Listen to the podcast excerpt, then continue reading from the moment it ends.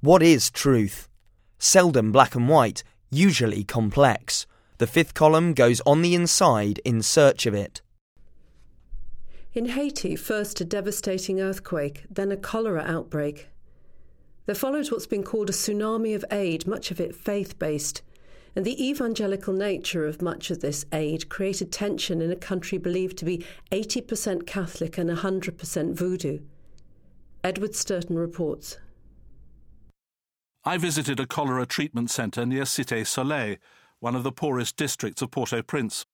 This centre is run by the American organisation Samaritan's Purse, and Roseanne Dennery, from its Haiti headquarters, showed me round. How many staff have you got here? Um, currently, we have about 30 staff, and um, majority of those are volunteer doctors and nurses from Canada, America, and from the UK. So we're um, able to recruit. We've been able to recruit um, quite a bit of staff. We have 70 people as of today coming in from the last week and a half that are all volunteer medical personnel. Wash my hands here to keep sterile. We've been seeing a bit of cholera symptoms in some of the people, and we've been referring them here Yeah. to our treatment center. So, what's the state of um, cholera in Cité de Soleil? Because it's the sort of area you'd imagine it might spread quite easily. right. You know, right now our number is at about 60. Just over the past 24 hours, it's peaked a bit. So, um, you know, we're definitely seeing a steady flow around there. Um, we definitely have been doing education prevention messaging here for the past three weeks, sending out flyers. We've distributed over 200,000 flyers on hygiene, um, cholera prevention, and education. So it's just really hitting that hard. Um, we have seen quite a bit of children these past couple days, more than half um, Really? are children. Just walking into one of the treatment centres, which is open-sided, but covered on each side with blue plastic sheeting made of wood. And there are, I guess, 50 people or so in here. There's about, there's about 60 now. Um, this is a 240 bed facility. It Took us nine days to construct it.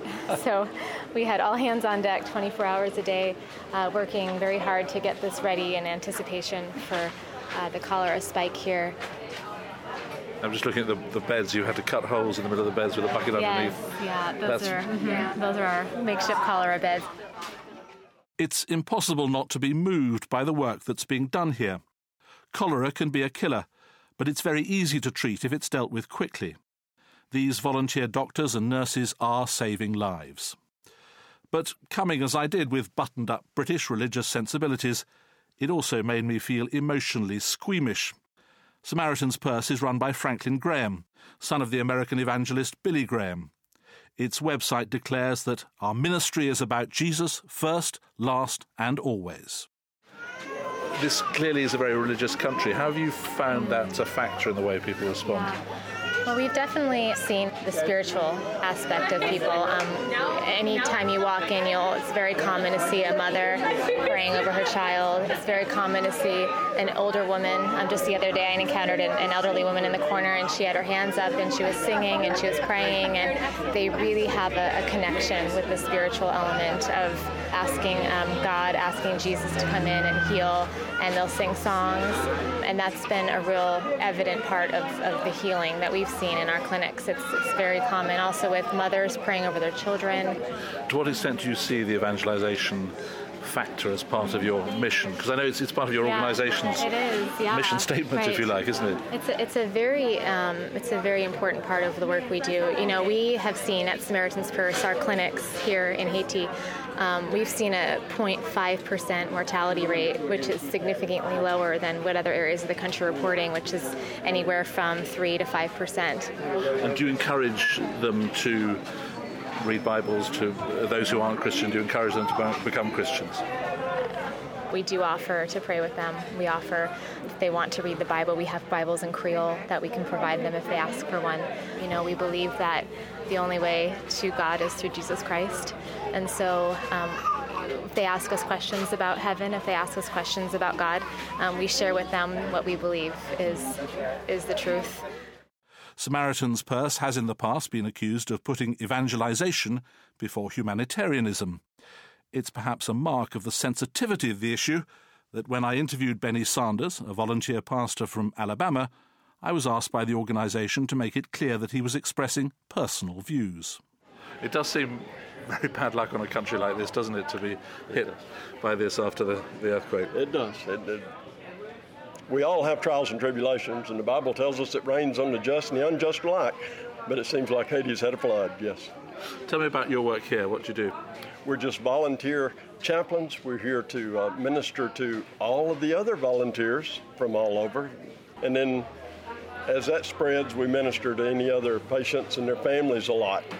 Uh, that, that ask us to pray with them and, and pray over their sick loved ones, and we're glad to do that. In any way we can help minister, we do so spiritually.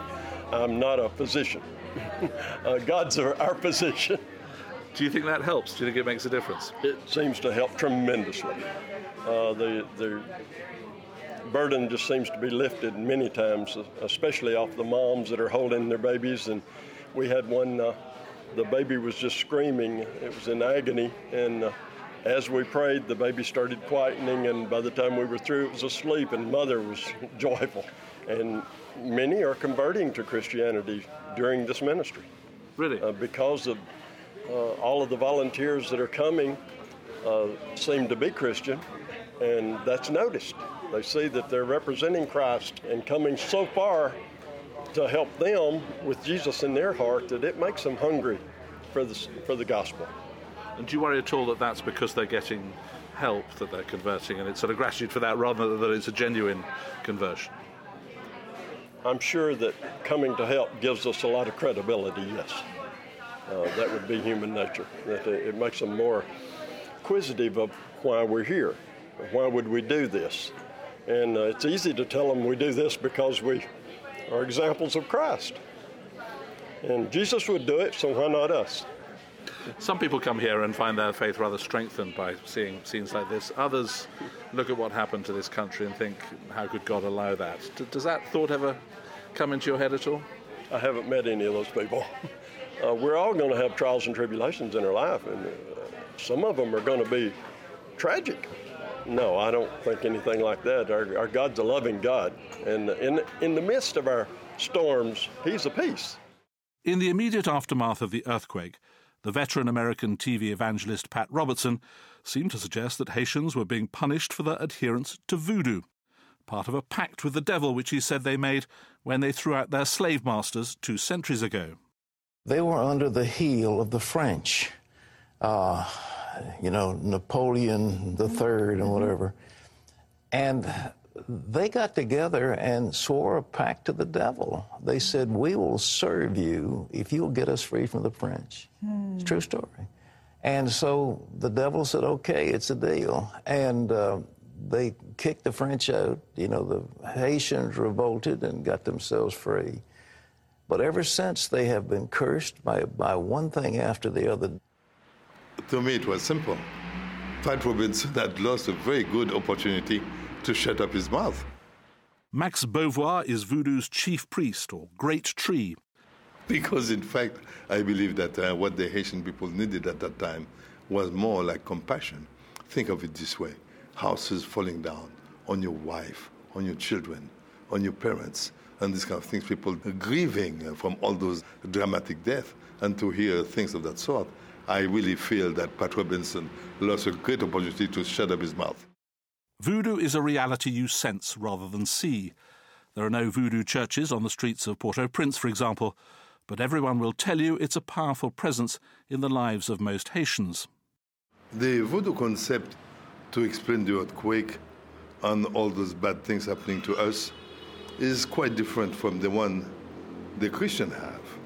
In fact, for the Christians, it's the hand of God hitting the world, which we totally disagree with. Uh, we don't believe uh, we have a God of destruction.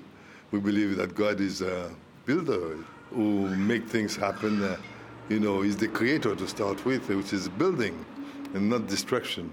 So we disagree with the Christians on this point. It's very interesting you should say that because one or two people have said to me that voodoo encourages a certain fatalism when confronted with a huge disaster. People just accept it. But from what you say, that's, that's off the mark. Yes, it's totally off the mark. In fact, it's not so at all. In fact, uh, uh, the voodoo people know that they should help themselves if they want to be helped at all. Voodoo has always had to work by itself, to survive by itself with its own means, not with the help of others. And this is why we do have a spirit called Cousin Zaka. And Cousin Zaka is the spirit of work, and they call him the agriculturalist, somebody who work the soil and the land and make things grow, food and things of that sort. From 1886 down to today, when uh, everything uh, sent from abroad came to Haiti, it has never been to the voodoo population.